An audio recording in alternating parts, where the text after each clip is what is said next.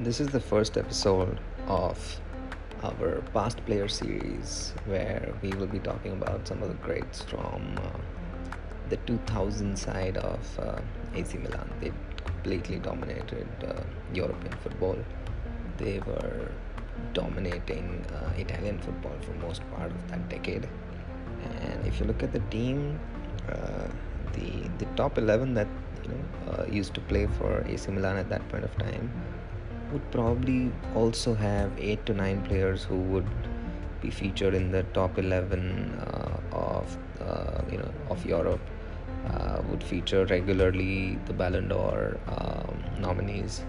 And if you look at it from uh, the glories that they uh, were able to achieve on the pitch, uh, it's really second to none. So today we'll be talking more about the, the greats of A C Milan in the early two thousands.